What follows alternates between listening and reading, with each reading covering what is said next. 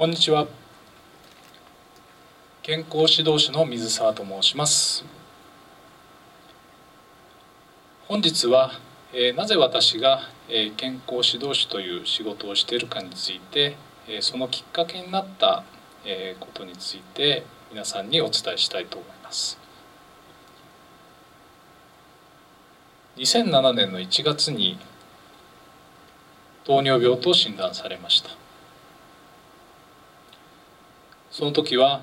えー、血糖値が333ヘモグロビン A1C が12%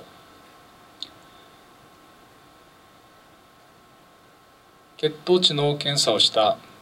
ことがある方は、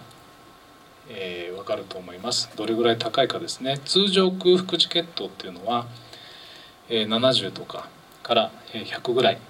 ですよね。で食事食後血糖もですね大体140未満に抑えることが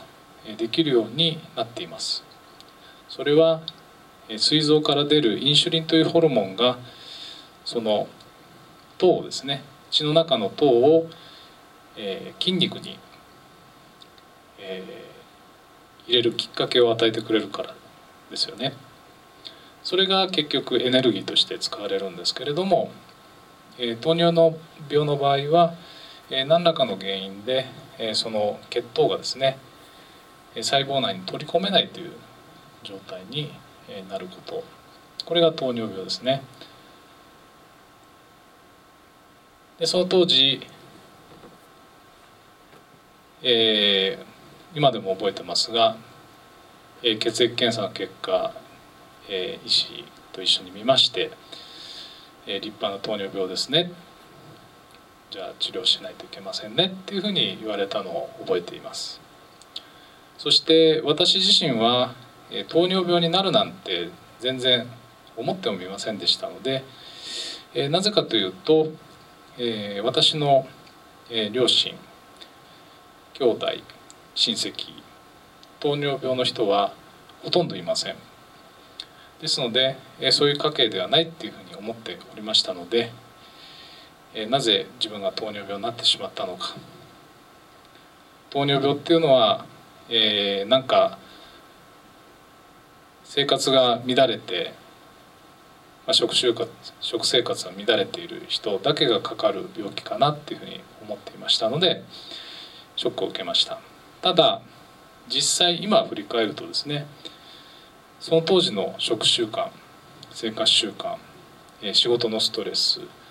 相当、えー、悪かったと思います。まあ、そういったものが、えー、重なって、えー、糖尿病になったんですが、えー、医師からはですね、まあ、とにかく、まあ、通院で何とかしてもいいんですけれども、えー、できれば教育入院をしてくださいと、えー、食事の、えー、取り方について、えー、学びながら上がった血糖値をうまくコントロールすることを覚えてください。そういう目的で入院してくださいというふうに言われましたので確か5日間ぐらい入院したと思います。でその間ですね血糖値は、え残念ながら下がりませんでした。おかしいなって思いましたね。インシュリンも打たれましたしそして、えー、薬も飲んだと思います、まあ、確かにずっと食生活生活習慣が悪かったわけで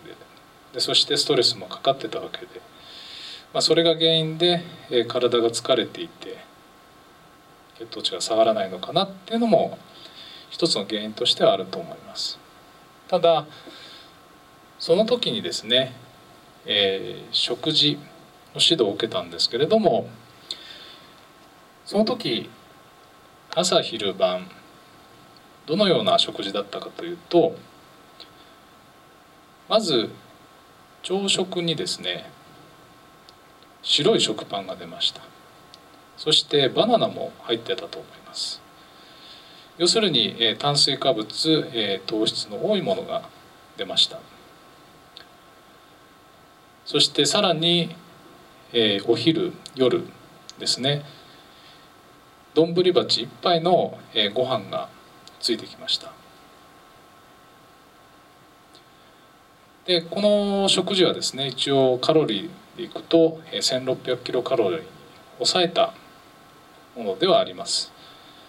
ただ5割6割を炭水化物。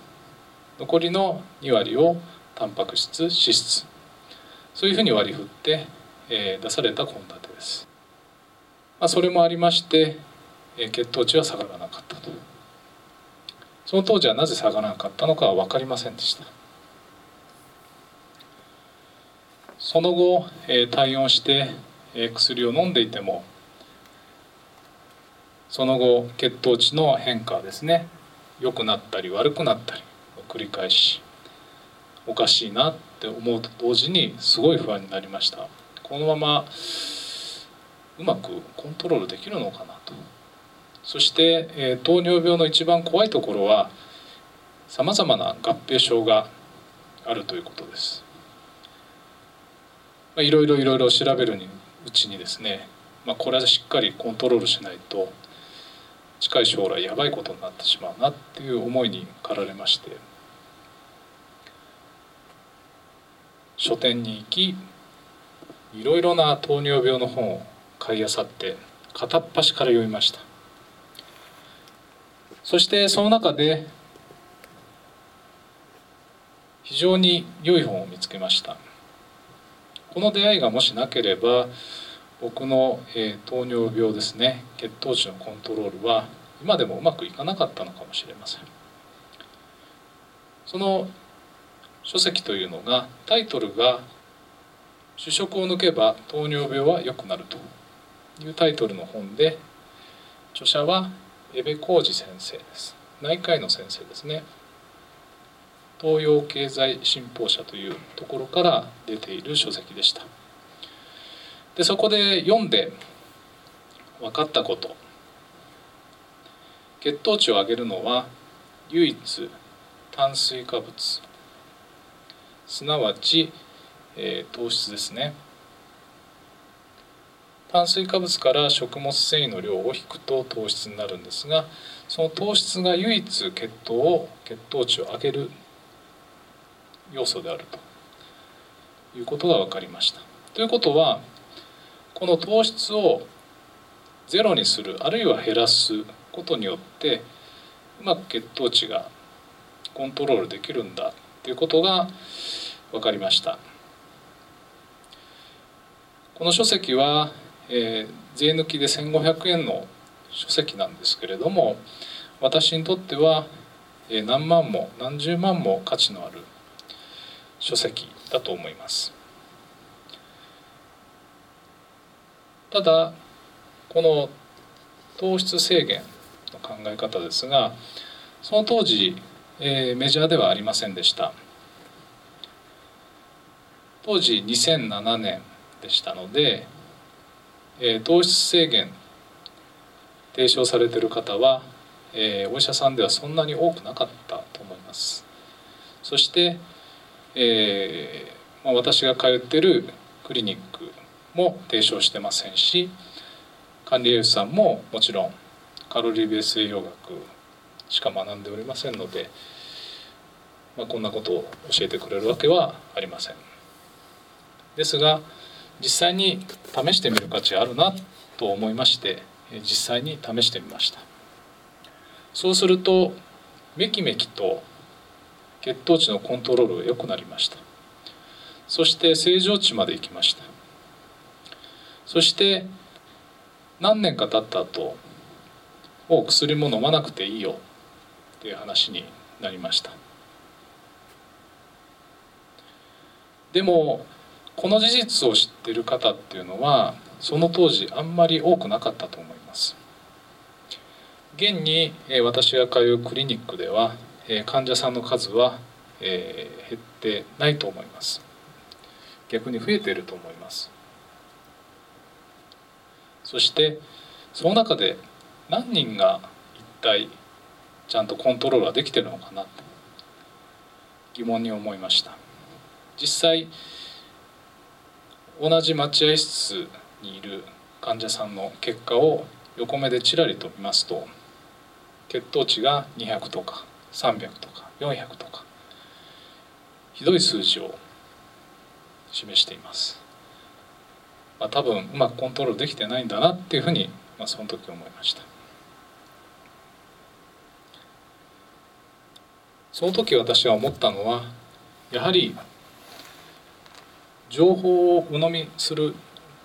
ことは良くないなと。自分の健康は自分で責任を持たないといけないと。お医者さん。お医者さんはそれをサポートしてくれるサポーターであってやはり日々の生活に関しては自分自身が責任を持たないといけないと。もともと糖尿病になったのも自分自身の生活習慣食習慣。これが原因ですから誰のせいでもありません。これは自分のせいです。ですので、えー、正しいことを学んでそして自分が健康にもなりましたから一人でも多くの人を健康にするお手伝いができればなと思いまして健康指導士の資格をえー、取ることになったわけです。この健康指導士の資格の中で、えー、講座の中でさまざまなことを学びました。食のこと栄養のことそしてそれだけではなくって、えー、心も重要な要素です。ストレスがかかっていない状態での人と日々ストレスがかかっている状態の人とでは必要とする食事栄養素そして、えー、体運動ですよね、まあ、そういったもの、えー、全然違ってくると思います。ですので、えー、そういったことを学びながら、えー、現在は特に生活習慣病生活習慣病予備軍の方のために現在、えー、健康コーチング二人三脚で健康になるお手伝いをしているわけです。